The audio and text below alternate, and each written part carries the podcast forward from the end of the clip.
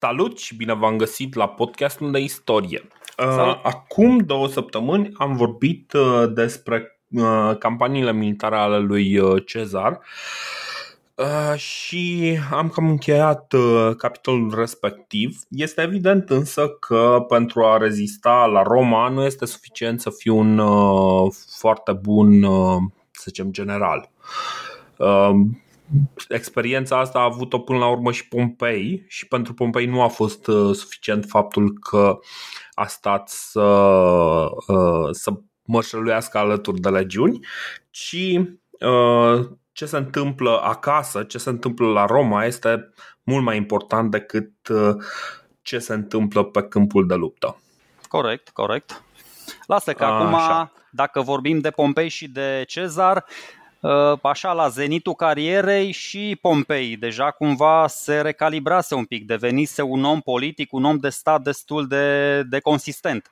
Și la fel și Cezar, așa atipic și figură extraordinară și legendară cum e, înainte să înceapă el genialitatea lui militară, a fost un mare om de stat, a fost consul, după aia s-a dus în tot felul de campanii despre care am povestit și acum o să vedem că nu s-a mulțumit doar cu atâta, se întoarce din nou pe cai mari, din nou la Roma și vrea să fie un om politic și mai puternic decât a fost.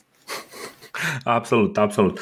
Uh, ce se întâmplă este că, într-adevăr, până la urmă, puterea, puterea uh, Romei este în Roma și este cu cetățenii romani. Până la urmă, Republica Romană emană uh, din, din orașul Roma și chestia asta nu este suficient, dar uh, nu este suficient, cum ziceam, uh, să, să fie un bun general.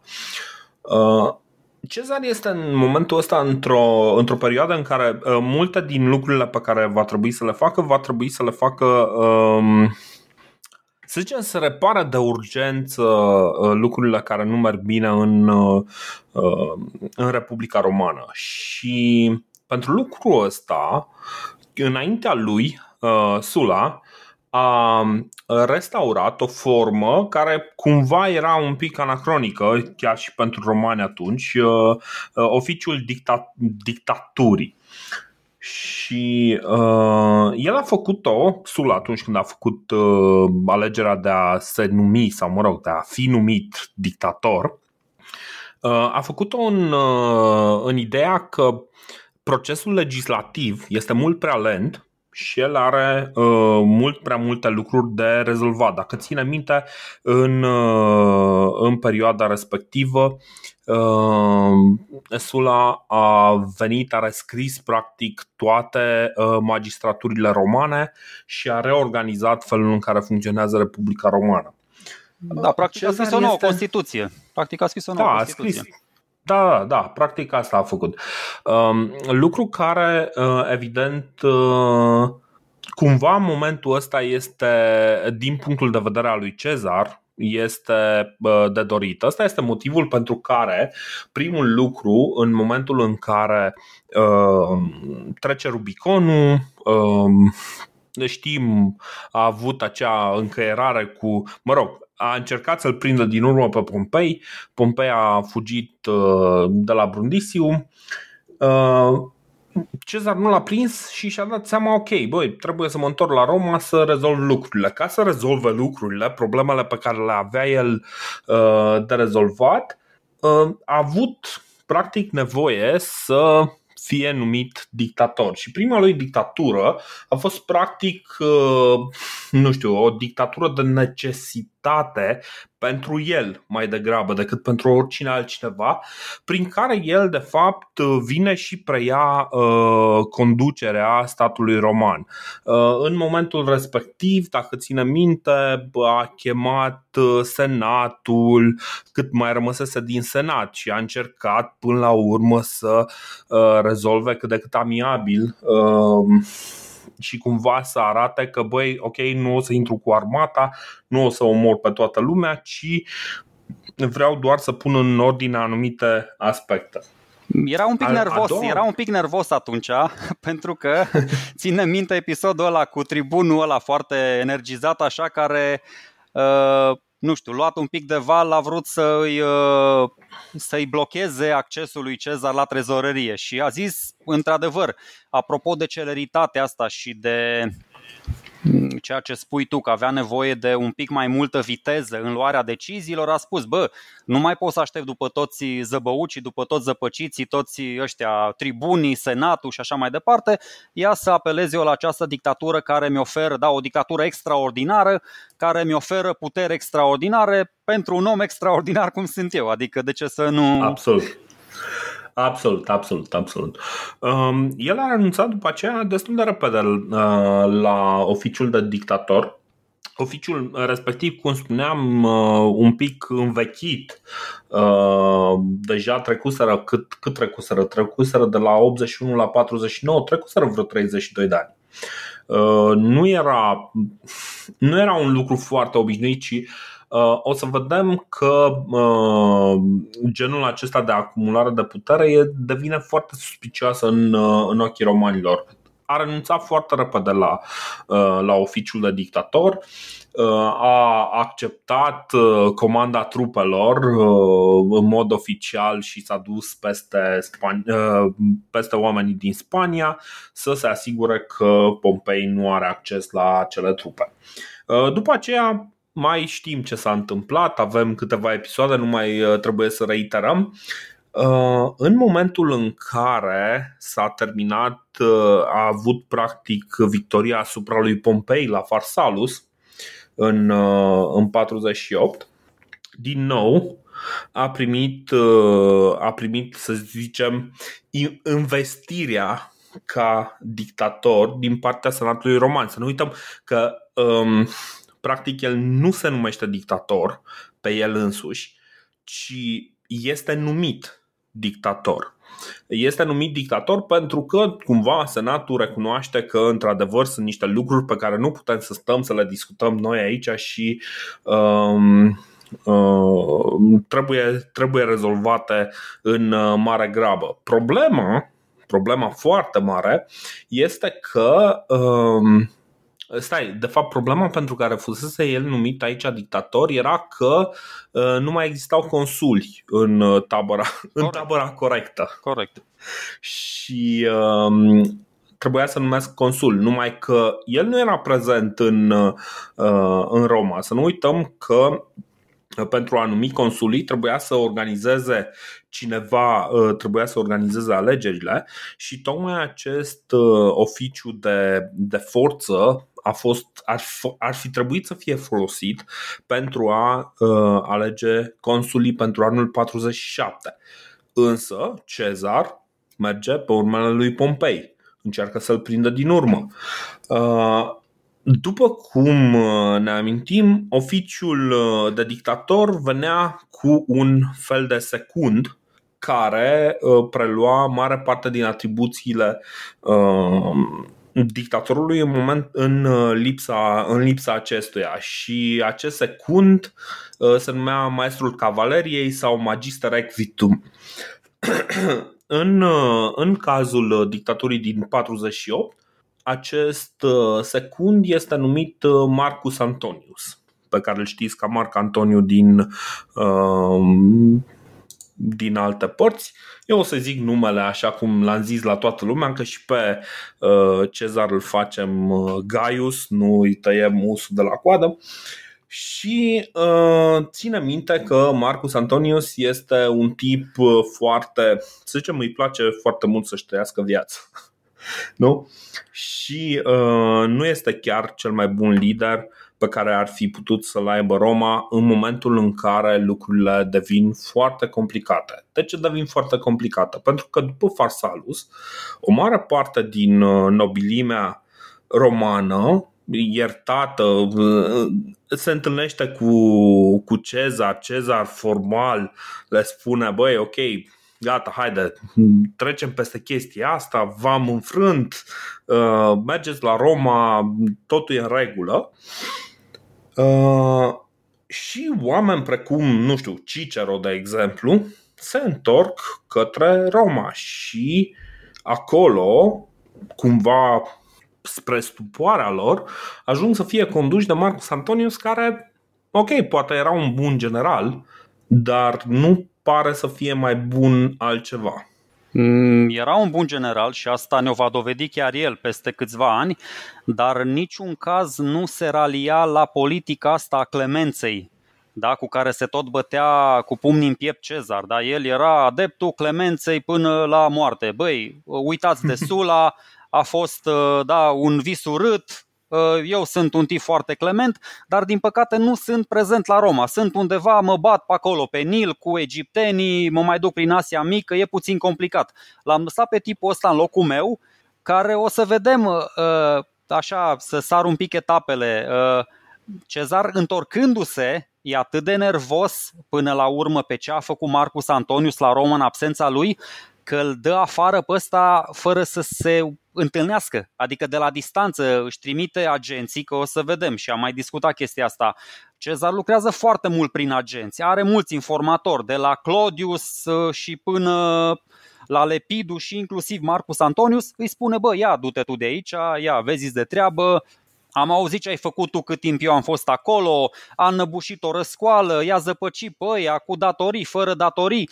Era atât de uh, virulent, uh, nu știu, uh, făcea tot felul de excese, din asta avea o viață, cum spui și tu, foarte desfrânată, încât Cicero, el intenționa să se ducă la Roma să-și ia locul în senat, să-și reia locul în senat, dar de frică, pentru că a primit o scrisoare de la Marcus Antonius în care ăsta îi spunea, bă, nu poți să-ți garantezi integritatea corporală, de frică a rămas la Brundisium și săracul se gândea, bă, vine Cezar, nu vine Cezar, să mă duc la Roma, să stau aici, știi? Era așa, cumva cu fundul între, în două luntri, două luntre sau două lunțri. Uh, ăsta, luntri. Da, așa. două luntri. Chicheru. Chicheru era săracul speriat și stătea acolo pe, pe malul apei. Uh, da, chestia asta cumva e, e oarecum naturală. El, uh, ca și alți pompeieni care nu vor totuși să se alăture taberei rebele, pentru că să nu uităm, Cato, uh, fiii lui Pompei, continuă lupta încă, încă vreo 2 ani. Uh, ar vrea să se întoarcă la Roma și între timp, de exemplu, Marcus Antonius uh, face în ciuda tuturor recomandărilor lui, uh, lui Cezar, începe să vândă din uh, casele și uh, pământurile oamenilor care erau în tabăra pompeienilor. Însă treaba asta nu este o chestie pe care uh, Cezar, uh, cu care Cezar să fie de acord. Uh, de asta uh, ziceam că Uh, chiar și Cicero este uh, cumva obligat să aștepte, cum ziceai tu, la Brundisium pentru a nu pentru a nu pica până la urmă în mâinile unui uh, dictator în sensul modern al uh, cuvântului, că până la urmă asta este Marc Antoniu. Marc Antoniu este un, un uh, un totalitar, să zicem așa. Băi, dacă e deci, să punem problema asta. Ăsta era foarte simpatic, nu știu cine zice, Suetonius, că pe lângă faptul că venea la ședințele de senat așa pe trei cărări, ba nu, nu, Plutar spune, dar mai încolo, în viața lui Marcus Antonius, ajunsese așa. săracul să, după ce avea foarte mult alcool la, la bord, sărba singur niște triumfuri din astea imaginare, știi, se suia pe, într-un ceriot și îl trăgeau niște cai pe acolo, cădea din ceriot, era foarte simpatic Marcus Antonius. Deci era chiar un, uh, un tip simpatic așa cumva dacă nu, nu trebuia să interacționezi cu el și nu trebuia să te duci în senat, să propui un proiect de lege, să aștepți să-l voteze, să vorbească ăsta primul, să susține, să argumenteze, știi? Dacă n-aveai de-a face cu el, era foarte simpatic. Când te confruntai cu el, atunci deja devenea un pic mai, mai problematică interacțiunea. În momentul în care Cezar se întoarce din uh, uh, din Asia, că până la urmă merge din Egipt, merge în Asia, are victoria de la Zela, uh, se întoarce după aceea în, uh, în Roma, lucrurile se dăstramă practic în, uh, în lipsa lui. Legiunile se răscoală, ai revolte pe stradă, ai oameni precum Dolabella care vin cu niște idei crețe gen uh, haide să ștergem toate datoriile, un lucru care în teorie Cezar, care era în momentul ăsta chiar foarte plin de datorii, uh, ar am crede că ar fi de acord, dar el își dă seama că este o mișcare politică foarte greșită și uh, primul lucru pe care îl face este să, uh, adică printre primele lucruri pe care le face este să uh, vină și să spună ok, uh, toate proprietățile se vor vinde uh, numai și numai la prețul de dinainte de uh, de războiul civil. Și uh, lucrurile astea dau peste cap inclusiv pe uh, aliații lui, pe oameni ca Marcus Antonius, care uh, de exemplu, își luase niște case care erau mult peste posibilitățile lui și uh, pe care acum este nevoit să le plătească la prețul întreg și lucrurile astea nu, uh, nu funcționează foarte bine pentru el. Uh, știm după aceea că Cezar la 46, deci el vine, renunță la oficiul de dictator în momentul în care organizează alegerile în toamnă, alegerile pentru consul pentru anul 47. Aia o să aibă undeva la câteva săptămâni să joace rolul de consuli Uh, nu mai știu dacă el este numit consul acum sau nu, uh, dar mi se pare mult mai puțin important. Pentru anul 46, uh, pentru anul 46 este numit în anul 47, da. Da, da, da. Nu, pentru anul 47. Pentru anul Știi 47 vine... nu e. Da, corect, corect. Nu, pentru anul 47 exact. nu e numit consul. Beneficiază exact. încă de, de magistratura extraordinară a dictaturii.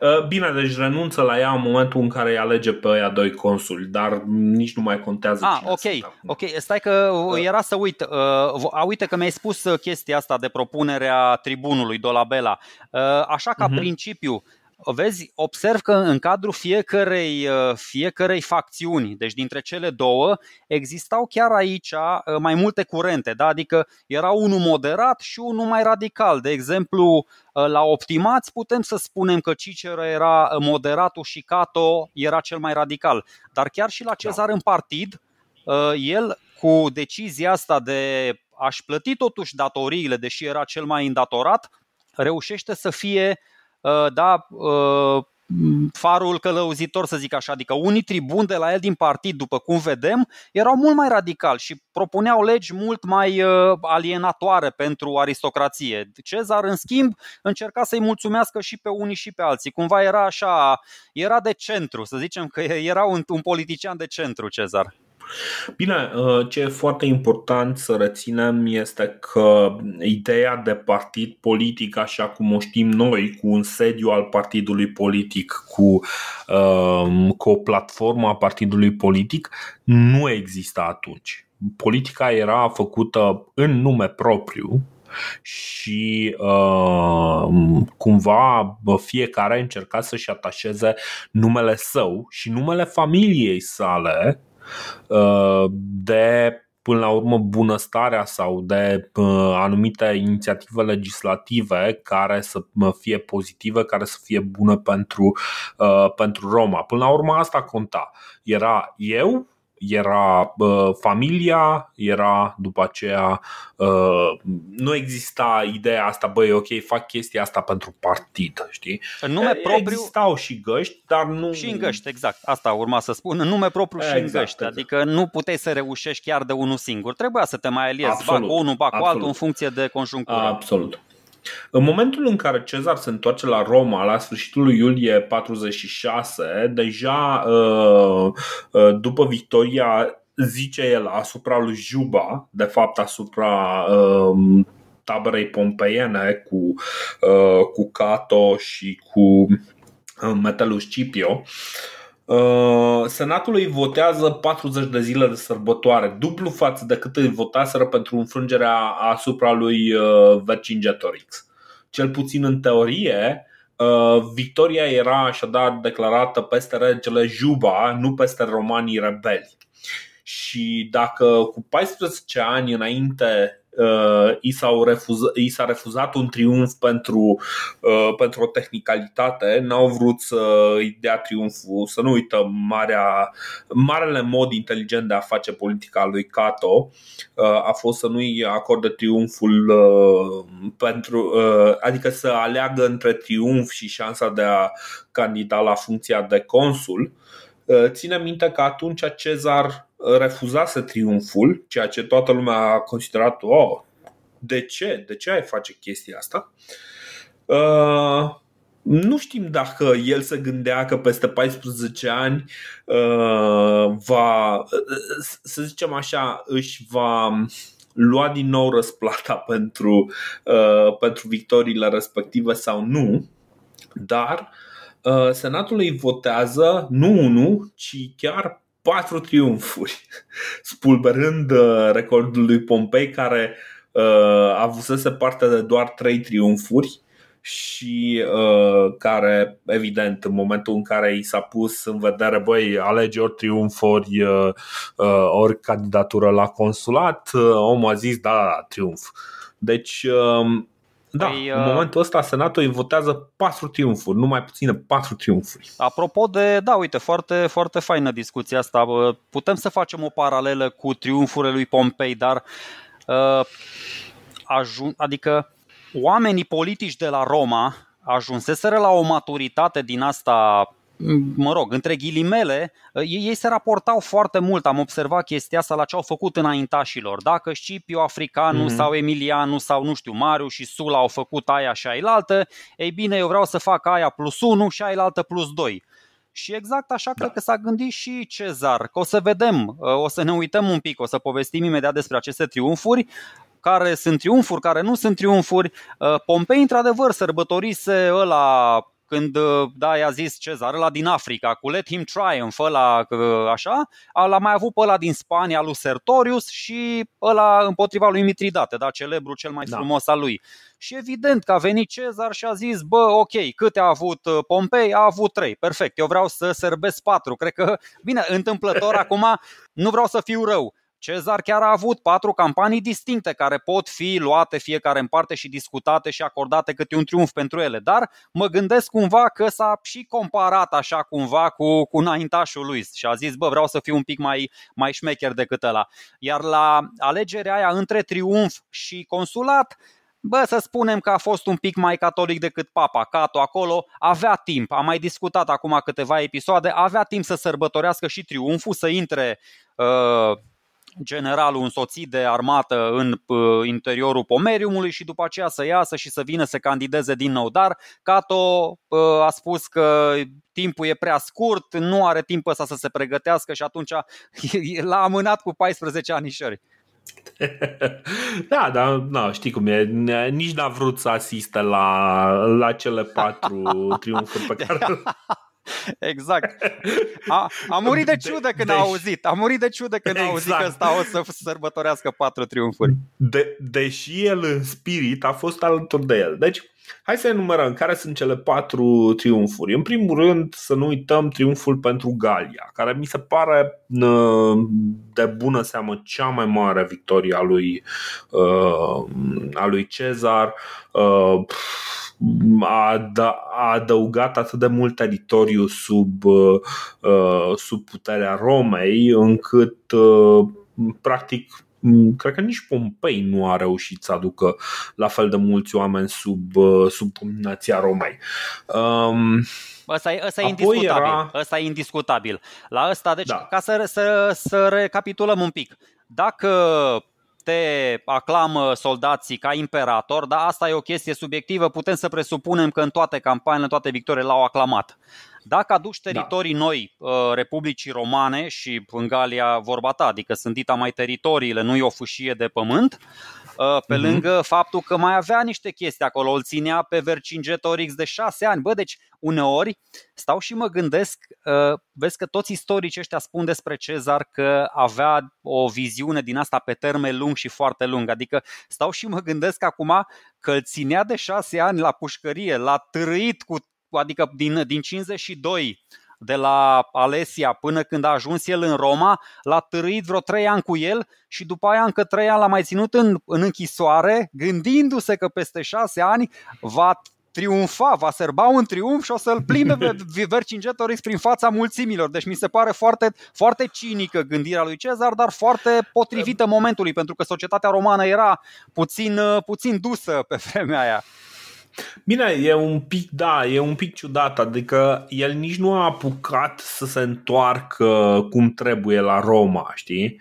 Deci nu a, nu a apucat niciodată să pună punct real campaniei respective, să zică, băi, știi ce, uh, campania asta s-a încheiat, ura, ura, ura de trei ori ura, și uh, pentru că el când s-a întors, s-a întors cu tot colegiune uh, peste, peste râul Rubicon. Deci nu, nici nu a avut ocazia să facă altceva. Dar da, l-a ținut prizonier pe uh, Vercingetorix și la sfârșitul procesiunii uh, Vercingetorix este executat uh, public prin sugrumare. Acum, uh, da, lucrurile sunt un pic uh, ciudate, dar asta este, știi cum e, genul de spectacol pe care romanii l-au, uh, l-au apreciat. Culmea, Asta, uh, procesiunea pentru Galia este cea mai scurtă pentru că îi cedează carul triumfal. Asta spun, finalul fiecărui triumf roman are legătură cu ritualul ăsta mai întâi al penitenței, că o să vedem, Cezar se duce, se urcă în genunchi așa pe treptele templului lui Jupiter, da? și vine momentul culminant sau nu știu, deznodământul, cum vreți să-i spuneți, când uh, urmează da, ritualul sacrificiilor. Da? Mai întâi se sacrifică uh-huh. niște ovine, niște bovine uh, și după aia vine chiar imperatorul uh, și ordonă sacrificiile umane. Și aici săracul Vercingetorix cu toate că, căpetenile galilor, că erau mai multe acolo, da, uh, vor fi în centru atenției. Pentru în, câte, în câteva mm-hmm. minute durează strangularea. Da, da, da. Uh, apoi, la câteva zile distanță, toate astea se întâmplă pe o perioadă de 10 zile. Uh, fiecare triumf este măcar la una sau două zile distanță de triumful anterior.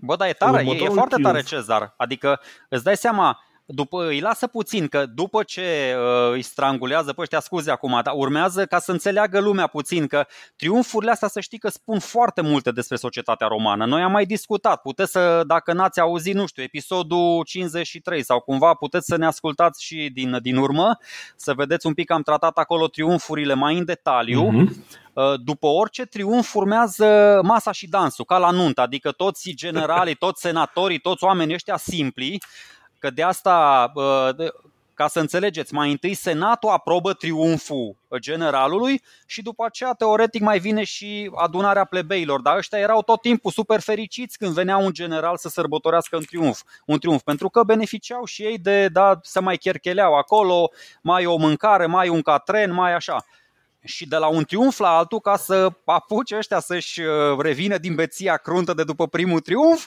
de aia a pus Cezar un pic două, trei zile între ele, știi, să nu le sărbătorească chiar unul după altul. Uh, asta și uh, mai ales organizează niște spectacole cu gladiatori atât de, atât de mm, sângeroase, bănuiesc spectacol cu gladiatori din prizonierii aduși din diversele campanii sunt atât de sângeroase că până și romanii se declară îngroziți un pic de. Bine, Acum sensibilitățile uh, aristocraților romani sunt un pic discutabile pentru că aristocrații romani nu îl au chiar la inimă pe, pe Cezar și aristocrații romani sunt cei care zic povestea. Uh, atunci când nu o povestește Cezar însuși. Următorul uh, triumf este pentru campania din Egipt și, și Nil și acolo vine cu hărți, cu uh, diverse uh, desene uh, legate de Egipt, uh, cu tot felul de pancarte și o are ca prizonieră pe Arsinoe, care este sora Cleopatrei. Arsinoe, care era, uh, bine, sora Cleopatrei și a lui Ptolemeu cel mic. Mă rog, cel mijlociu. Cel care, uh, cel care nu s-a. Care... Nu, cel, da, cel mic. Că cel, cel care nu știa să note. Da, corect. Da, exact, exact, exact.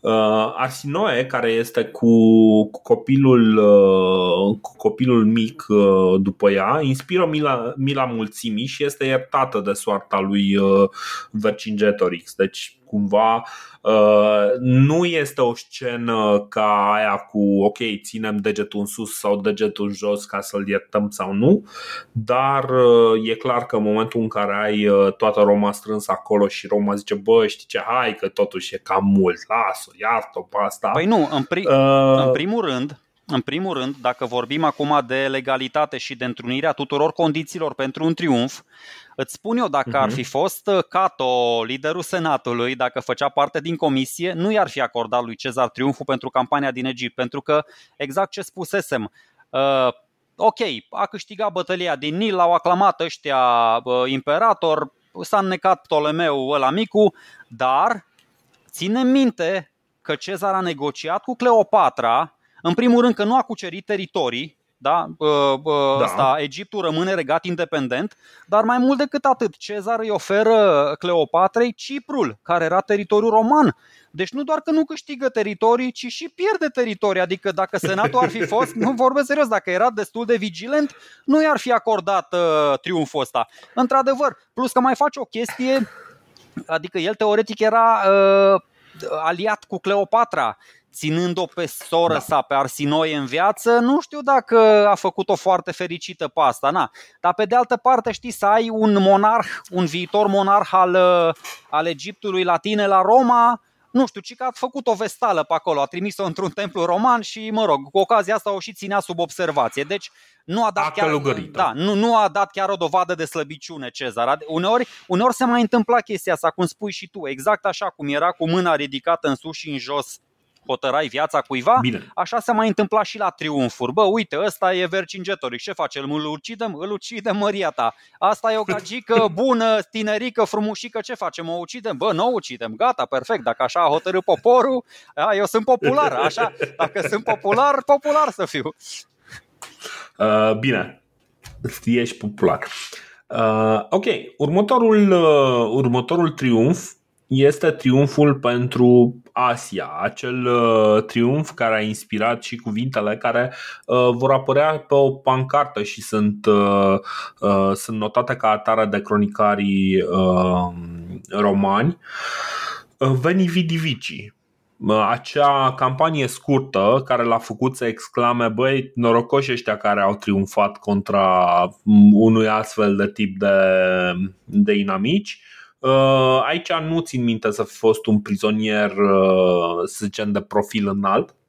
Băi, n-a fost. N-a uh, Iar... Nu, nu l-a prins pe Farnaces, că s-a, s-a retras. S-a retras, dar ca fapt da, divers, da, da. ca fapt divers a murit după doar câteva luni pentru că a fost ucis chiar în 47, știi? Unul din generali, profitând de situația lui mai dificilă, că ăsta de-abia s-a retras și uh, și-a trimis după aia Cezar generalii să urmărească, exact așa cum el a profitat de situația mai dificilă a lui Taxu când uh, i-a luat locul pe tron, exact așa a profitat și Asander ăsta, un, un general, și a luat locul și a și ucide, ca să vedem cât de mhm. plină de ironie este, este istoria. Ultimul uh, triumf este cel în cinstea lui, uh, în cinstea, nu chiar în cinstea, în necinstea uh, regelui Juba și uh, al Africii. Numai că lucrurile sunt un pic, uh, un pic complicate aici. Uh, în primul rând, prizonierul uh, din acest uh, triumf este fiul minor al lui Juba, Uh, nu mai știu dacă este omorât sau nu. nu. Ideea este că, așa cum uh, nu e omorât, uh, procesiunile includ prada de război, evident, piesele mai importante, că nu vine cu toată prada de război și cu toți sclavii pe care i-a adus din, din Galia um, și pancarte cu diverse slogane sau informații despre campanii. Și cel mai probabil Pliniu cel bătrân este, este cel care scoate, uh, scoate cifrele, uh, cifra de 1.192.000 Uh, de inamici uciși în campaniile lui Cezar. Practic el vine și spune, bă uite, am omorât în campania asta, am omorât atâția, în campania asta am omorât atâția. Uh, adunându-le lui Pliniu cel bătrân i-au uh, ieșit 1.192.000 de uh, inamici, ceea ce este cum să spun, Uh, într-un, fel, uh, într-un fel vezi cifra asta în momentul în care ai artilerie și mitraliere și uh, tot felul de alte mijloace de, uh, de omorât în masă și în alt fel este când uh, fiecare din astea au fost făcute de legionari cu uh, sabia în mână. Bă, ca să omori 100 este... de oameni, crede, mai ai nevoie de, de un antrenament fizic de deosebit, că obosești după 10-15. Aia, aia spun, deci este... Este o cifră care ne dă, adică trebuie să ne gândim, uh, el parcă redusese undeva cu 10% populația Galiei, ceva de genul ăsta. Mm, parcă, mai mult, vreo 20, vreo o cincime, o cincime, da. Da. Uh, ce, ce este, uh, în primul rând că probabil și oamenii cumva se cam săturaseră de triumfurile lui Cezar și te cam saturi de triumfurile lui Cezar. Ce este de prost gust un pic și cumva și Cicero și mai mulți uh, cronicari uh, ai vremii îl, îl critică, să zicem, pentru că în scenele prezentate în triumful contra uh, Africii, apar picturi cu Scipio care se sinucide sau cu Cato care își desface rănile. Populația nu e neapărat uh, uh, nu e neapărat supărată, dar cumva uh, odată, uh, cum ziceam, oamenii ăștia mai sofisticați, aristocrații, uh, înțeleg că, băi, regimul s-a schimbat Știi? E ceva de genul, bă, este o dovadă de forță, iată, până la urmă, odată șeful, mă, măcar din punct de vedere moral al, uh, al Senatului, este acolo pe pancartele alea uh, desenat uh, în felul grotesc în care se omoară. Ceea ce, na, cumva îți dă de gândit. Păi bun, deci, adică nu, nu este în, în, un lucru extraordinar. În teorie, în teorie, cum zici și tu, triumful era sărbătorit împotriva lui Juba, da? Dar când au da. apărut reprezentările astea cu Scipio și cu Cato, cu Toma Limos și cu sfâșierea intestinelor și cu toate astea, normal că au început ăștia să se întrebe și pe bună dreptate, bă, unde sunt numidieni? Adică împotriva cui luptase Cezar? Pe cine umilise și subjugase uh, puternica națiune, uh, națiune romană? Și exact ce spui tu, uite, vechiul nostru prieten Plutarh spune exact așa, citez. Triumful sărbătorit de el i-a nemulțumit pe romani mai mult decât orice căci el nu învinsese generali străini sau regi barbari, ci distrusese copiii și familiile unora dintre cei mai mari oameni ai Romei. Da. da. Bine, deci, uh, încă o dată, uh, în cazul ăsta Plutarh se referă la aristocrați mai mult decât, uh, corect. decât la altcineva. Corect, corect. Um, și populația, na, până la urmă, pentru ei e o petrecere de 10 zile. Nu, nu e chiar așa de grav. A, nu, erau bucuroși, mai erau bucuroși, că, da. Exact. Exact, mai ales că mă, în uh, aceste triumfuri are loc și un episod foarte comic. Uh, legiunile în, uh, în aceste triumfuri au ocazia să facă miștouri la adresa generalilor care i-au condus. Este practic un moment, bă, ok, zi ce vrei, faci ce vrei, ești e până la urmă și triumful tău ca soldat care a participat. Um, și legiunile încep să vorbească despre toate amantele lui Cezar din Galia. Ia, încep și au tot felul de cântece de-astea de, de ostășie în care îi avertizează pe roman să-și închidă femeile că a venit adulterul chel și tot felul de chestii de genul ăsta.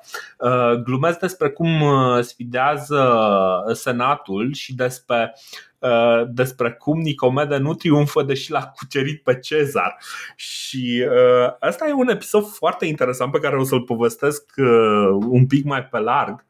Uh, numai că Cezar încearcă cumva penibil să spună Băi, nu, nu, nu, onoarea mea este intactă Adică să nu credeți. Și să duce și face un jurământ în fața templului Că nu, nu, nu, el nu a fost cu Nicomede și nu a fost Să știți că mi-am acoperit, da, mi-am acoperit spatele totdeauna N-am fost niciodată înconjurat. Exact. Bine, uh, Suetonius are în momentul ăsta unul din cele mai uh, distractive fragmente pe care le-am am văzut în, în, la cronicarii ăștia, în istorie, știi? El ne expli- de fapt nu ne explică, el chiar nu spune absolut nimic despre chestia asta și explică el cum nu ne spune toate aceste detalii. Zice, nu exista nicio pată pe reputația castității sale, în afară de intimitatea sa cu regele Nicomede, dar acela a fost un reproș ce a rezistat timpului, care l-a lăsat deschis insultelor din toate părțile. Și el, nu fiind un, uh, un uh, cronicar de ăsta serios, nu se bagă în bârfe de genul ăsta. Iată cum nu se bagă. Nu zic nimic despre linia celebră a lui uh, Licinius Calvus, ce a avut Bithinia și amantul lui Cezar trec și peste invectivele lui Dolabella și Curio cel bătrân, în care Dolabella îl numește rivalul reginei, partenerul intim pe canapeaua regală, iar Curio bordelul lui Nicomede și lupanarul Bitiniei. Nici măcar nu iau în seamă edictele lui Bibulus, în care îl numea pe colegul său ca regina Bitiniei și care spuneau că nu de mult era îndrăgostit de un rege și acum de averea unui rege. În același timp, declară Marcus Marcus Brutus, un anume Octavius, un om a cărui minte dezordonată i-a dat și o gură slobodă, după ce l-a salutat pe Pompei ca rege în fața mulțimii adunate, l-a salutat pe Cezar cu regină. Dar Gaius Memius face o acuză directă, cum că ar fi acționat ca paharnic, sau mă rog, purtător de cupă, al lui uh, Nicomede cu restul desfrânaților la o petrecere mare și că între oaspeți erau și neguțători romani ai căror nume le spune Memius, le numeră Memius. Cicero, într-adevăr, e nemulțumit că trebuie să scrie în diverse scrisori că Cezar a fost condus de slujbașii regelui în uh, apartamentele regale și că a stat pe o canapea de aur îmbrăcată în purpură și că virginitatea fiului lui Venus a fost pierdută în Bitinia. Dar când Cezar s-a adresat senatului în apărarea Nisei, fica lui Nicomede, și enumera obligațiile sale față de rege, Cicero a strigat destul despre asta, te rugăm, pentru că e bine cunoscut ce ți-a dat el și ce ai dat tu în schimb. În cele din urmă, în triumful galic, soldații lui uh, printre alte cântece care sunt uh, de obicei cântate de cei care urmează carul, au strigat aceste versuri care au devenit celebre. Pe toți galii a cucerit Cezar, Nicomede la cucerit pe el. Iată, acum Cezar triumfează victorios peste Gali. Nicomede nu triumfează, deși l-a supus pe învingător. Îmi place cum Suetonius nu vorbește deloc despre toate lucrurile astea. E, e, e foarte E ca gluma aia din vacanța mare, știi? Dușmanii nu trebuie să afle numele și adresa unității militare 01453 aflată pe strada Sorilor Floarei numărul 9. exact. Exact. uh, la sfârșitul triumfului Cezar uh, face un cadou uh, tuturor soldaților, dă undeva la 5.000 de dinari fiecărui soldat, 10.000 de dinari fiecărui uh, centurion și 20.000 de, de dinari tribunilor și prefecților. Și apoi, evident, un, ca să ducă donativul până la capăt. Fiecare sărac din Roma a primit 100 uh, de dinari și daruri în grâu și ulei de măsline. Nici nu vreau să știu ce a însemnat chestia asta pentru economia Romei. Uh, um, bă, aici, aici e o chestie foarte, foarte faină pentru că uh, pe lângă faptul că le Așa. oferă, adică uh, Cezar, în primul rând, nu mai apelează la trezoreria Republicii, da? El îi plătește pe toți soldații ăștia, da? Le oferă niște solde din astea super babane Uh, sunt niște calcule, cumva, nu știu, banii ăștia unui soldat, de exemplu, îi ajung pentru 10 ani, adică pentru tot stagiul militar, chiar dacă nu toți luptaseră alături de el de la începutul campaniilor.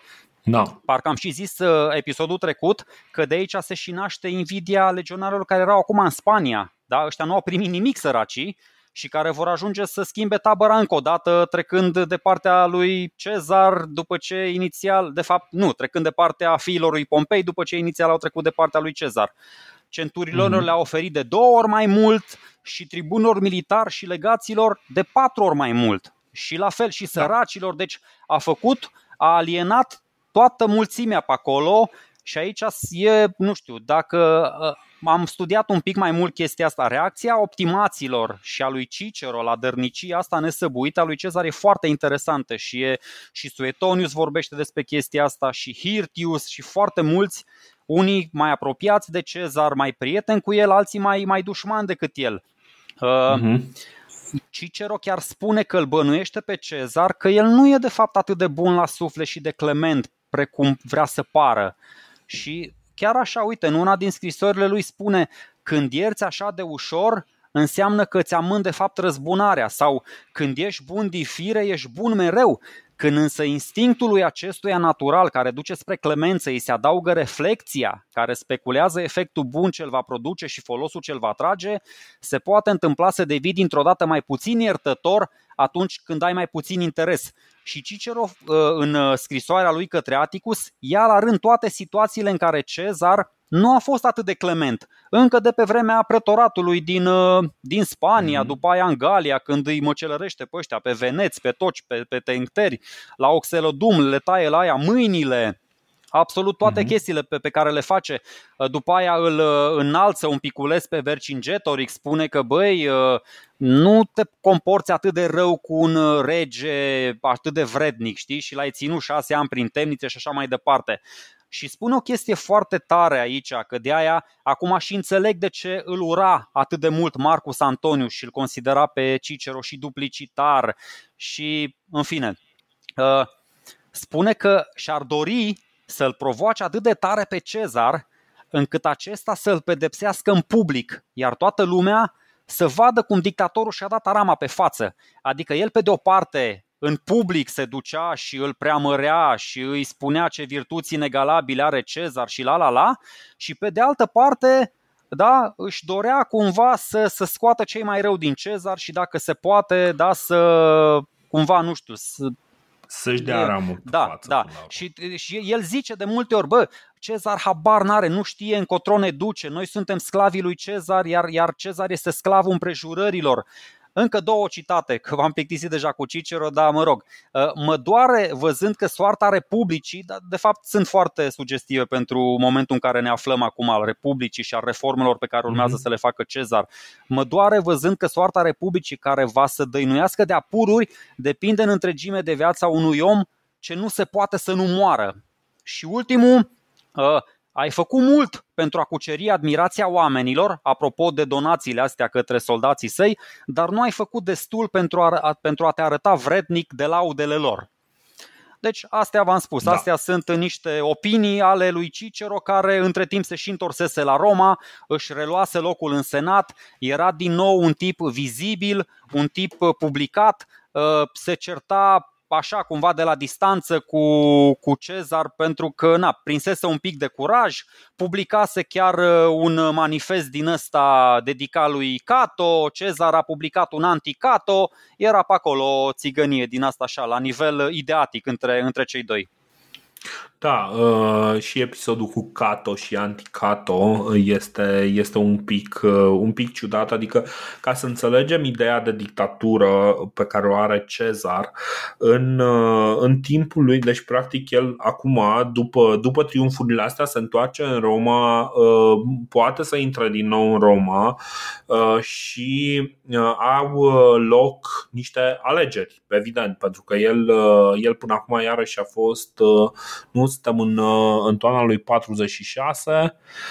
Uh, nu mai știu acum, el este dictator, că nici nu mai știu dacă e dictator. Da, e este, dictator. este dictator pentru că tu ai spus că este, l-au, l-au numit pe o perioadă nedeterminată, când era el plecat și Uh, da, da, da, da, da, este din nou uh, numit, uh, numit dictator pentru a rezolva evident uh, problemele care sunt, uh, sunt extrem de urgente.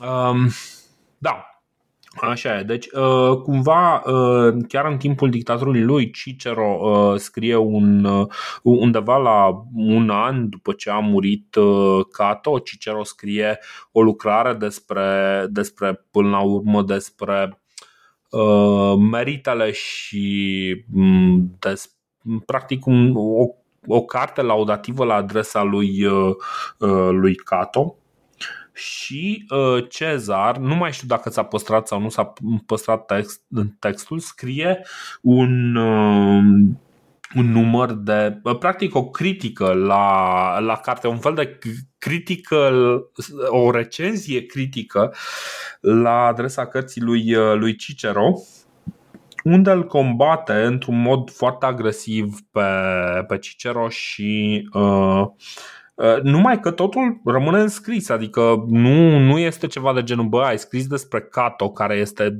dușmanul numărul unu al, din punct de vedere moral al uh, grupării mele și uh, eu vin, îți trimit uh, soldații și uh, te, te execută. Treaba asta o să o facă altcineva mai încolo.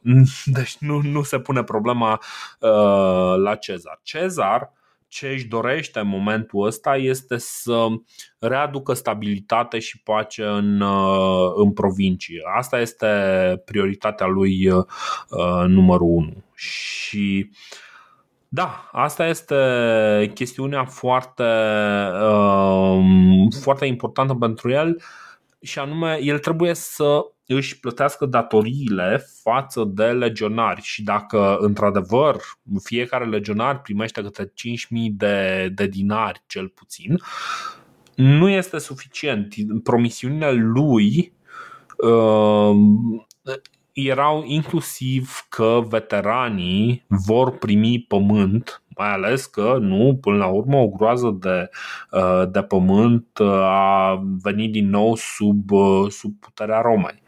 Și aici Cezar începe un program nou de colonizare în Italia, dar și în Africa de Nord și în Galia Transalpină ce este foarte important ce face el diferit față de Sula, de exemplu, în loc să ia uh, pământ de la oamenii care i s-au opus, Cezar încearcă cât mai mult să, uh, să evite astfel de conflicte. Dă din uh, pământul public, pământul Romei, pământul statului, să zicem așa, Uh, și nu încearcă să nu intre peste proprietățile private. Corect, corect. Uh. El din postura de, pentru că acum suntem în anul 46, el este și dictator și consul în același timp și propune o lege senatului prin care statul cumpăra terenuri de la fermieri la prețuri extrem de bune teoretic pentru cei, pentru vânzători, ca să-i motiveze un pic pe ăștia,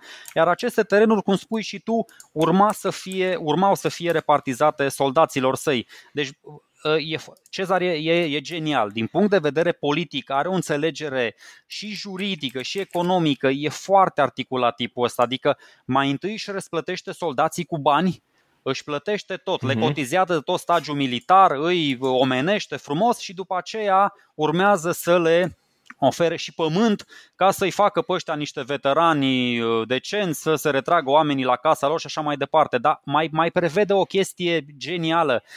Își dă seama că are foarte mulți soldați, sunt 20-25 de mii de oameni și ca să-i, uh-huh. să le ofer la toți ăștia, cu toate familiile lor, pământ, da? să le ofer terenuri, nu e o sarcină ușoară, adică s-ar putea ca toată suprafața Italiei să nu poată să-i acomodeze pe atâția oameni. Și, cum spui și tu, ă, lărgește programul ăsta de decolonizare în așa fel încât se duce în zone de foarte multă vreme uitate și mai, mai face o chestie la nivel uh, propagandistic genială. Adică suntem în anul 46. În anul 146, da. deci cu exact 100 de ani înainte, se, uh, romanii se remarcau prin distrugerea două orașe celebre ale antichității, Cartagina și Corintu. Ce face Cezar? Zice, bă, au trecut 100 de ani, uite, lovitură de imagine super tare, exact la 100 de ani de când înaintașul nostru, Emilianu și Tiberius Gracchus, au urcat pe cetățile Cartaginei și au turnat sare să nu mai crească nimic acolo. Ei bine, duceți-vă voi, urmașii Romei și colonizați regiunile alea și fiți acolo, nu știu. Împrăștiați cultura Romei peste tot, peste tot în lume, da? Deci foarte, uh, foarte, colonia, foarte... Da, co- colonia de la Cartagina și cea de la Corint sunt uh, refăcute după planul de colonizare gândit de Gaius Gracchus. Uh, ca să, ca să ne dăm seama de unde vin toate corect, ideile astea. Corect. Adică, uh, și a, asta, uite, vezi, e, e o chestie uh, foarte importantă. Am stat multă vreme zic, băi, ok, ce, Cezar ăsta vine și băi, deodată dă 11.000 de legi Și mi-am dat seama, bă, dar stai un pic, ăsta nu le dă el de la el Astea sunt niște lucruri care sunt gândite, gândite de alții Numai că el este practic puterea executivă Este cel care spune, bă, da, facem chestia asta, facem chestia asta și o facem în felul ăsta. Uh, nu este el cel care planifică în detaliu uh, cum arată colonia de la Cartagina. Colonia asta a fost uh, gândită, de exemplu, de Gaius Gracchus. Doar este omul care vine și are forța, forța de a împinge proiectul ăsta să-l, să-l și realizeze pune niște oameni, de exemplu, să uh, facă niște proiecte serioase, de exemplu niște proiecte de, serioase de secarea unor mlaștini uh, din uh, jurul Romei pentru a face loc odată, pentru a face loc unor uh, pământuri uh, mănoase, dar a doua oară mai face uh, planuri și de a proteja și pentru a proteja Roma de inundații din Tibru. Uh, planul ăsta nu apucă să-l implementeze, dacă ții mine minte, îl va implementa cel care urmează după el, nu dăm spoiler. Bă, mai, mai are un plan, uh, mai are un plan și mai, uh, și mai impresionant. Uh, tot așa ține un pic de economie, de resistematizare. Uh, începe construi, nu o termină evident, că uh, de-abia acum există un canal, deci el decide construirea unui canal prin care să ajungă mai mhm. repede de la, de la Brundisium la Atena, dacă vă uitați pe hartă, vă uitați un pic așa, fără să mai ocolești peninsula Pelopone, să te duci în sus și să urci după aia spre Atena. Și era dita mai lucrare inginerească, nu era un șănțuleț sau o palisadă de 30 de kilometri.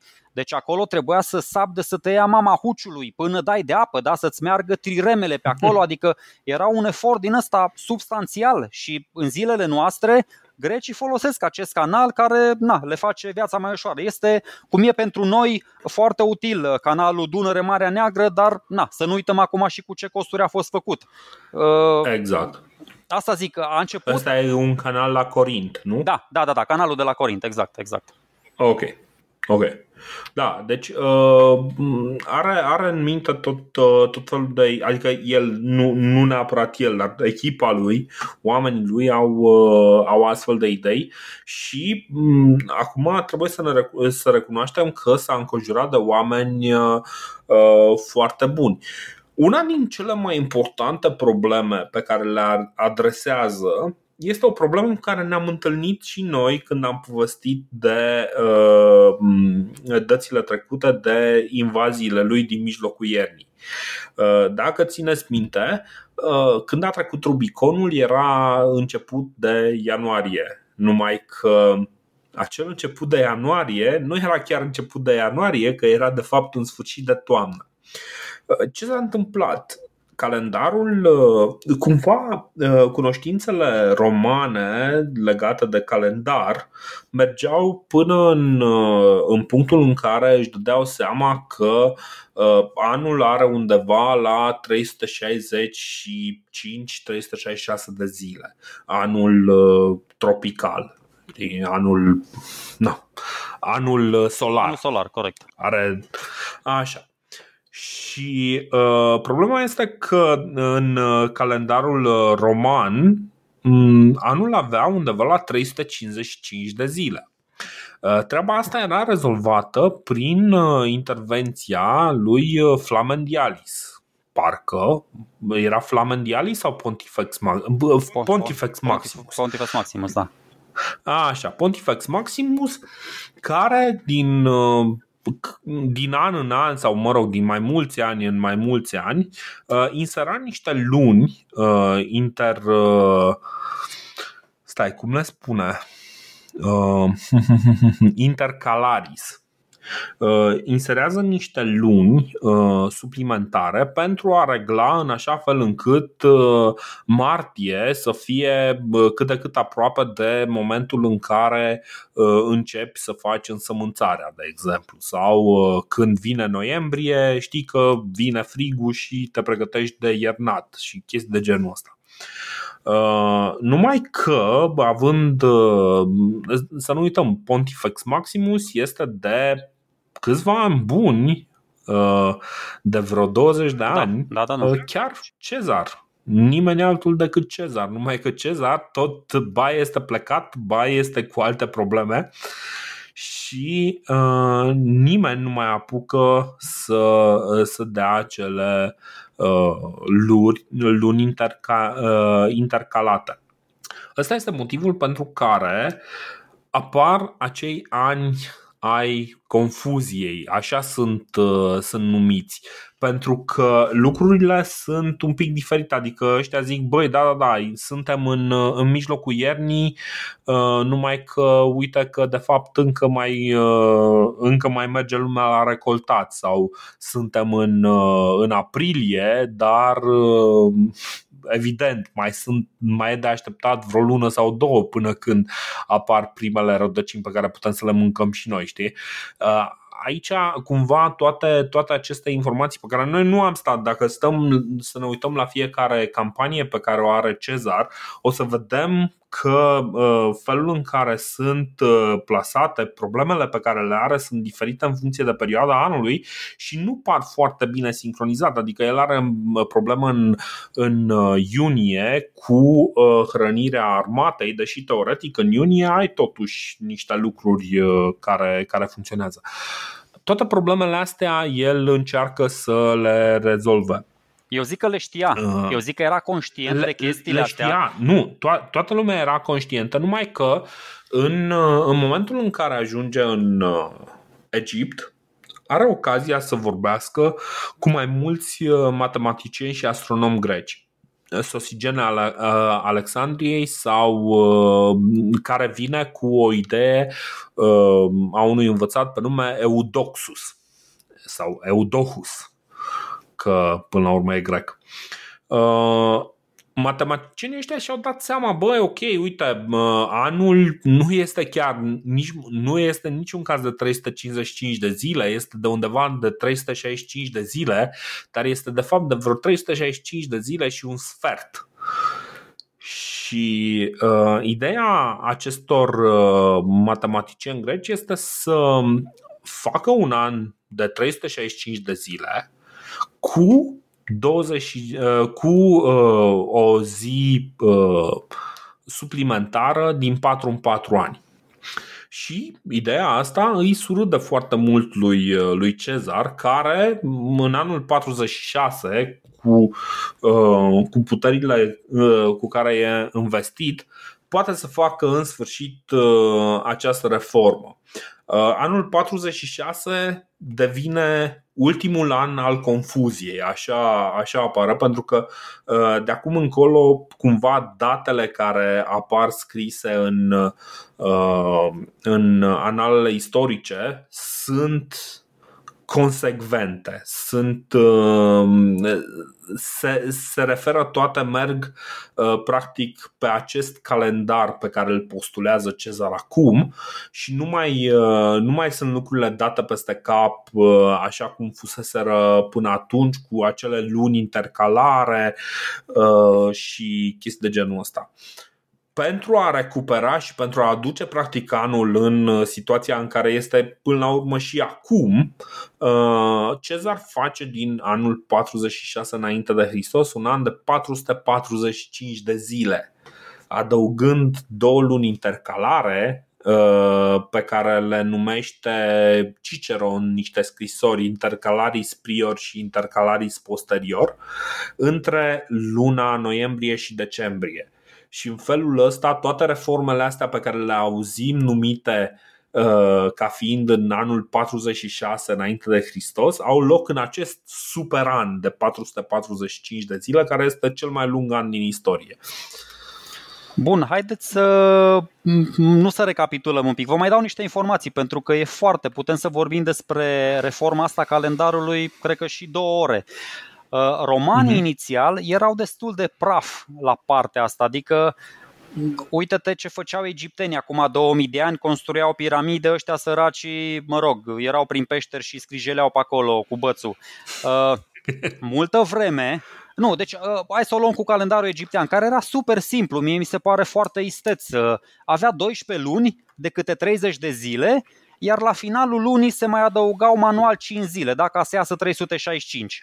Dar și-au dat uh-huh. seama, Sosigene s-a dus după aia uh, la Roma cu, cu Cezar și au stat ei acolo să, să, buchise, să buchisească și să, să-l facă mai bun calendarul ăsta, ca să nu mai, să nu mai trebuiască Pontifex Maximus să adauge zilele astea uh, manual. Au zis, bă, uh-huh. hai să luăm zilele astea, 365, 366, că s-au prins ei că din 4 în 4 ani trebuie mai adăugată încă una, uh, și să le adăugăm la, zi, uh, la lunile care sunt. A, încă o chestie că nu era așa de grav. Uh, calendarul roman era lunar.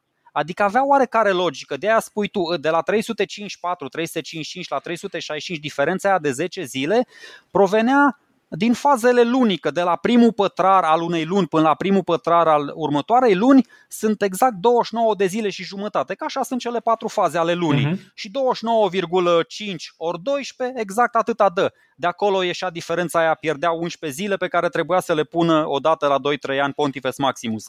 Vin egiptenii, fac calendarul ăsta Iulian foarte meseriaș, dacă vă interesează, puteți să vă duceți înapoi în, în urmă să vedeți de ce uh, romanii, până când romanii aveau doar 10 luni, n-aveau 12 luni, ca astfel o să, a, o să aflăm și răspunsul de ce septembrie, da, 7 este a noua lună, octombrie este a 10 noiembrie este a 11 și decembrie este a 12 Pentru că inițial anul uh, roman începea cu luna martie, după aceea da. au adăugat ianuarie și februarie, au făcut 12 luni și la fiecare lună au mai adăugat încă o zi ca să iasă cum trebuie. Nu mai intru chiar așa de mult în, în, în amănunte.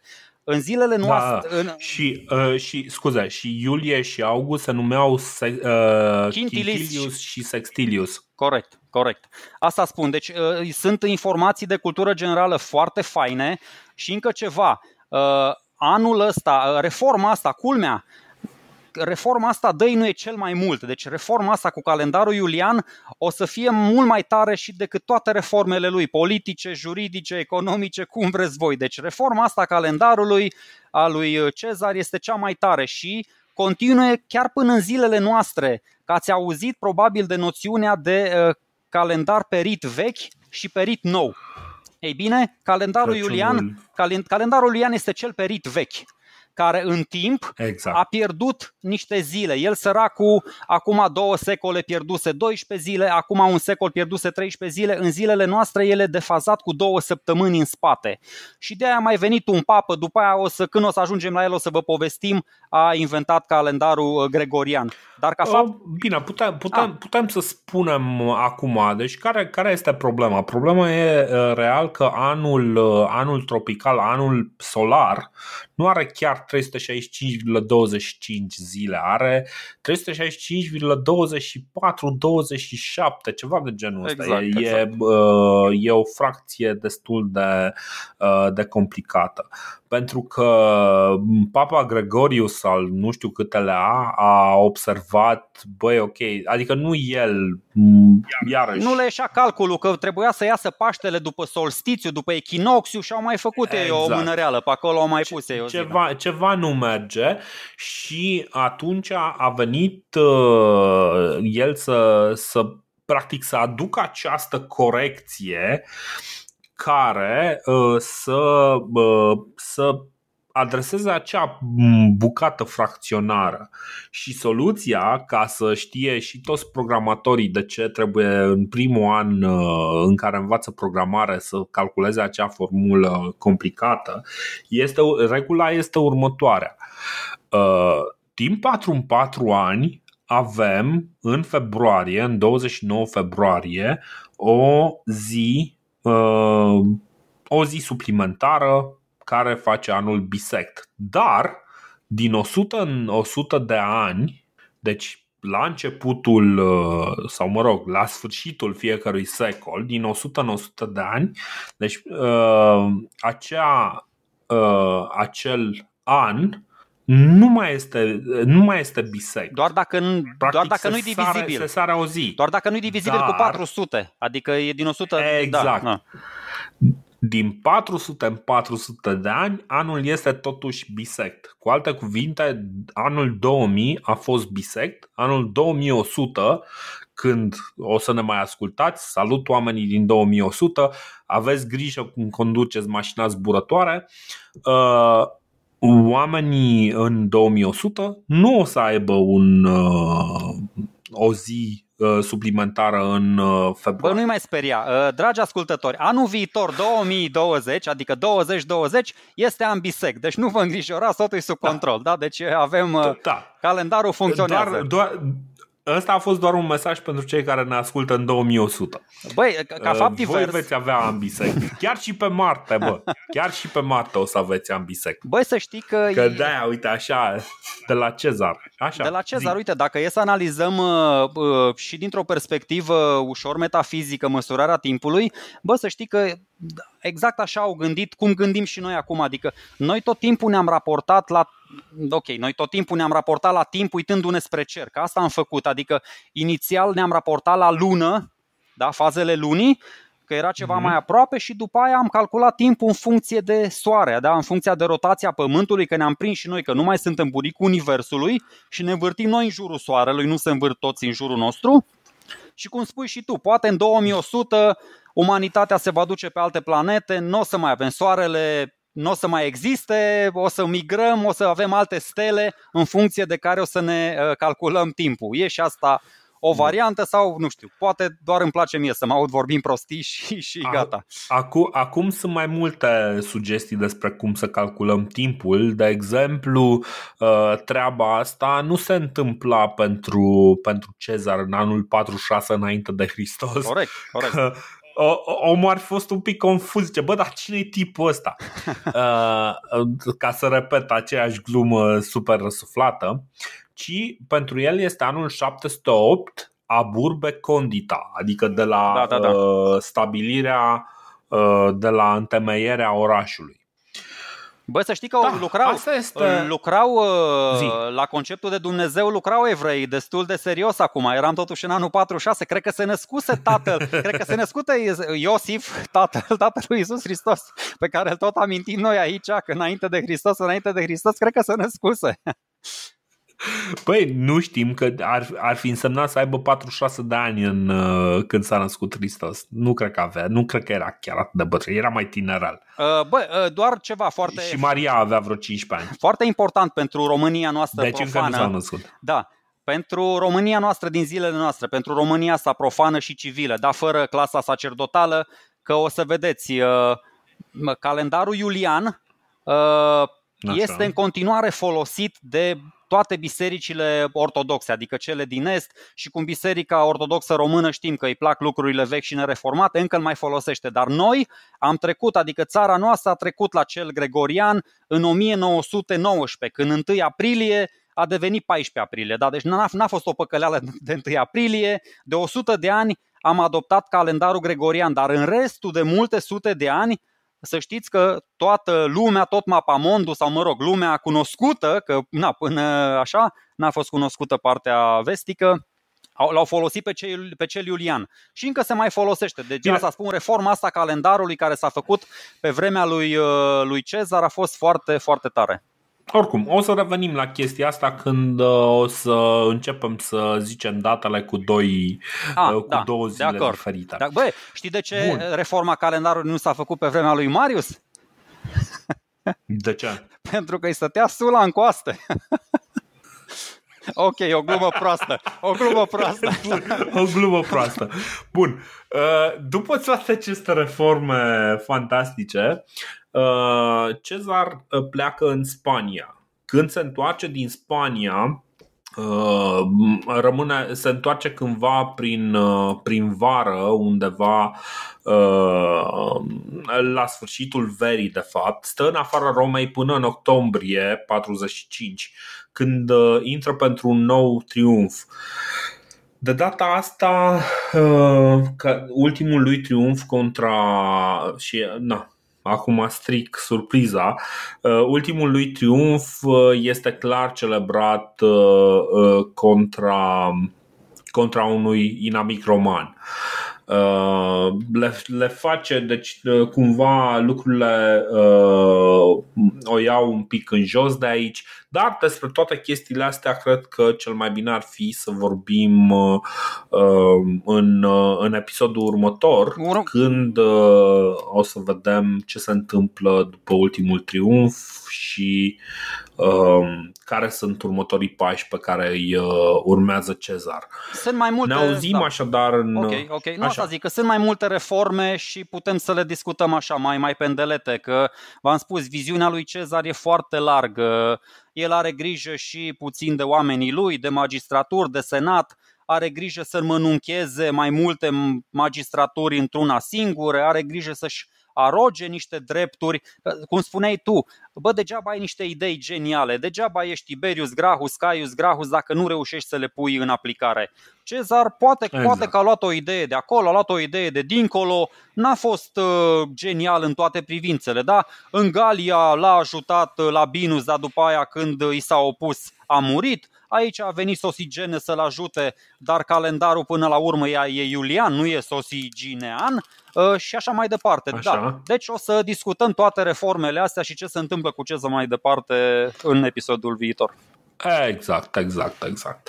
Uh, no, bun, ne auzim așadar în uh, două săptămâni ca de obicei. Uh, până atunci, uh, Ave Cezar. Ave Cezar, salutare! Ciao!